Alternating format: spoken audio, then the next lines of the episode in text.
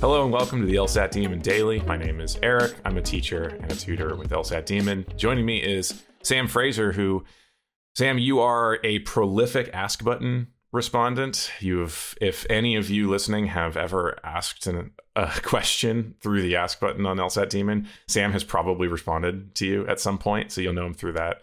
Sam, you also do a lot of crucial sort of back end work with the Demon as well, right? So one of the undercover right. stars of the Demon. I don't know about that, but thanks, thanks, Erik. Uh, yeah, glad to be joining everyone here. Um, we received a question from the Ask button, which is why I'm here, of course, uh, about a student who's kind of struggling on logical reasoning. They're saying, seems like I've gotten a little bit worse at it. Can you help me or give me some sort of idea how to move forward? I have tons of notes, but it just doesn't seem to be getting better for me any reason. What do we think, Erik? I hear students worry pretty frequently that they are regressing in a particular area of the LSAT, mm-hmm. like they're getting worse at LR for some reason, or like they've been doing worse at the logic games recently.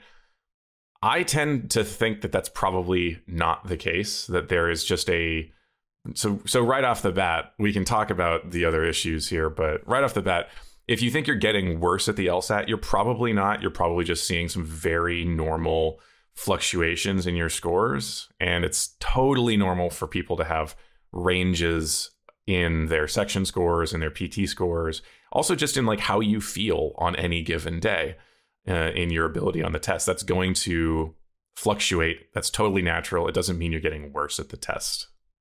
I mean, if you picked up a bad habit along the way, sure, that could do something. But most of the time, it's just a, uh, well, you're just having a bad day today. It's not that oh, I suddenly forgot everything I learned on the test. It's just, well, this thing happened today, this thing happened today. My mental space is just terrible right now.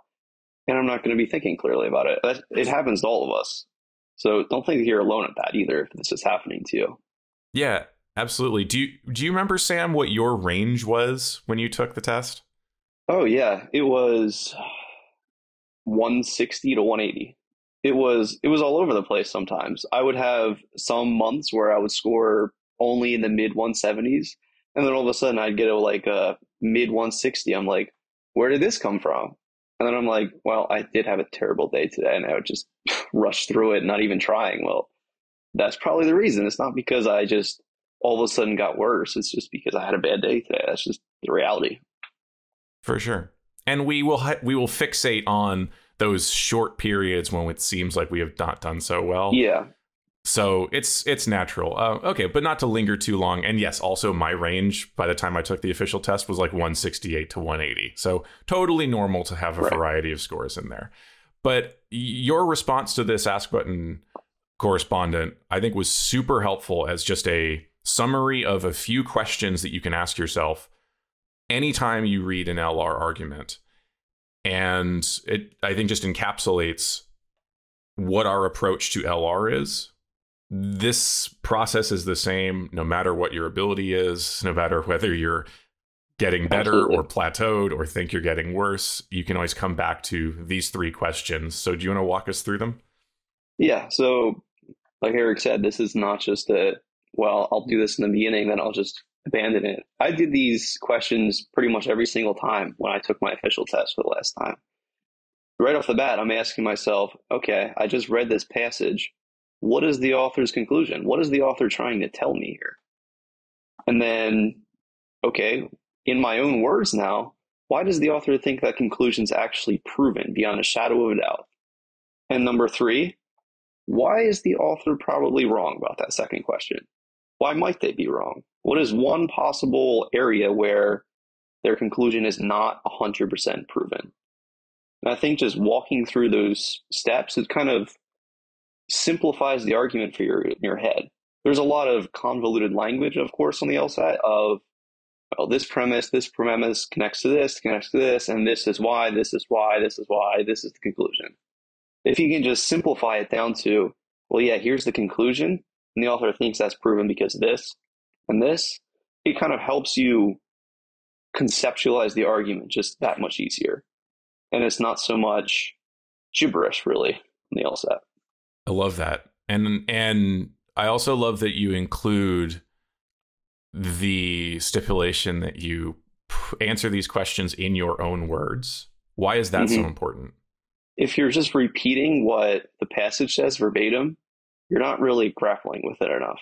You're just repeating what the passage says verbatim.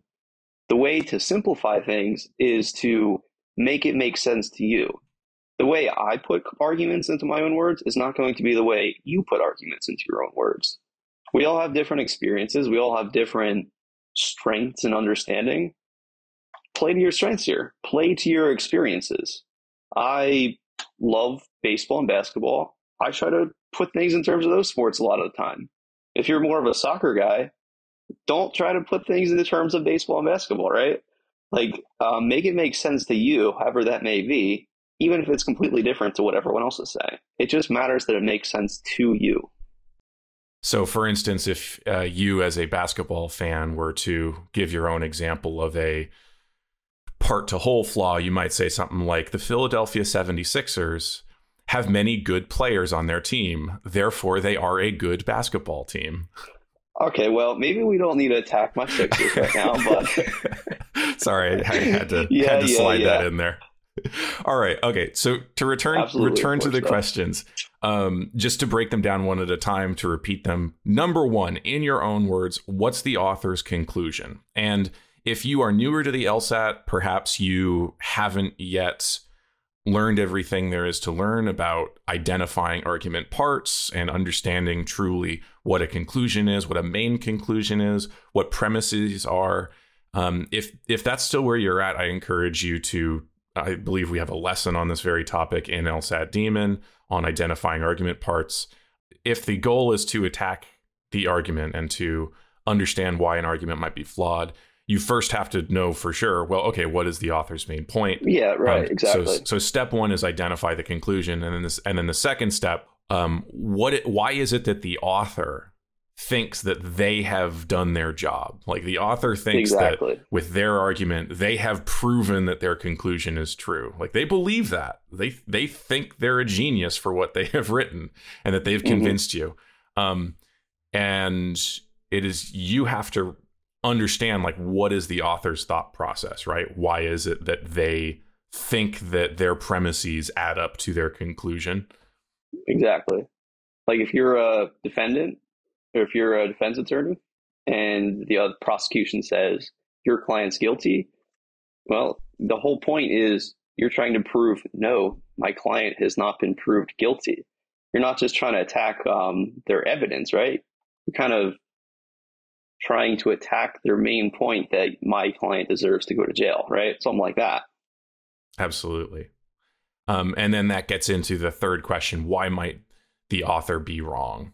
Mm-hmm. So, given that our understanding of first what the conclusion is, second, why the author thinks they have proven their conclusion, we then dig into why do those premises not prove that conclusion? Right, right. Why is it the author might be wrong?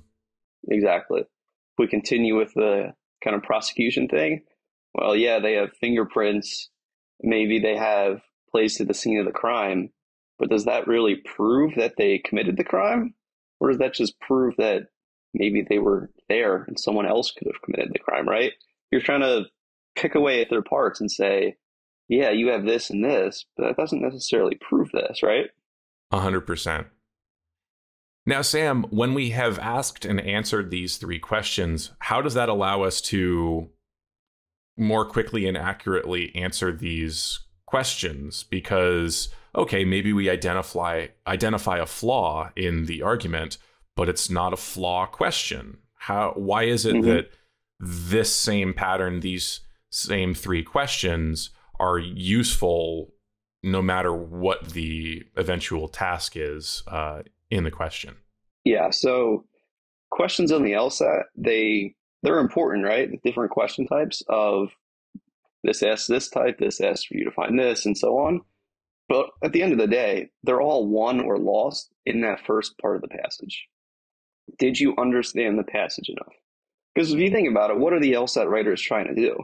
They're trying to test, did you actually understand this passage? Because if you did, you can easily answer this question then no matter what the question ends up asking you, it's going to be all tied back to those three questions, particularly the third, right? why isn't it proven? Well, if it's a necessary assumption question, it's because the author is assuming this. It's a flaw question. It's because the author, this might not be correct, this necessary assumption, something like that, right? Even on parallel questions, well, okay, I thought about the argument, right? I have their conclusion. I have why the author thinks this is right. And I have why they kind of messed up here. Mm-hmm. Now I'm just mm-hmm. going to find the exact same thing in the answer choices. No matter what it is, it's going to be the same process and it's going to help you no matter what. And that's what's important here.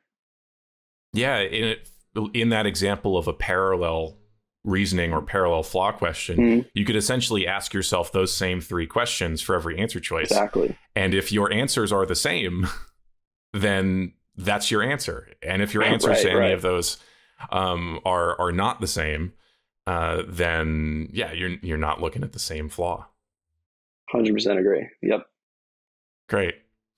Well, I think we can leave it there. Um, just to recap, three questions. No matter your skill level, you should always be asking yourself when you read an LR argument. One, in your own words, what's the author's conclusion? Two, in your own words, why does the author think that conclusion is proven true? And three, why might the author be wrong? Yep. Awesome. Anything else to add, Sam? Nope. I think if you just keep practicing those, you're going to improve no matter what. Even if it feels like you're at a plateau, just keep trying to improve your underlying skills. Eventually, you're not going to have a bad day anymore. You're going to kill it. So stay positive, keep on at it.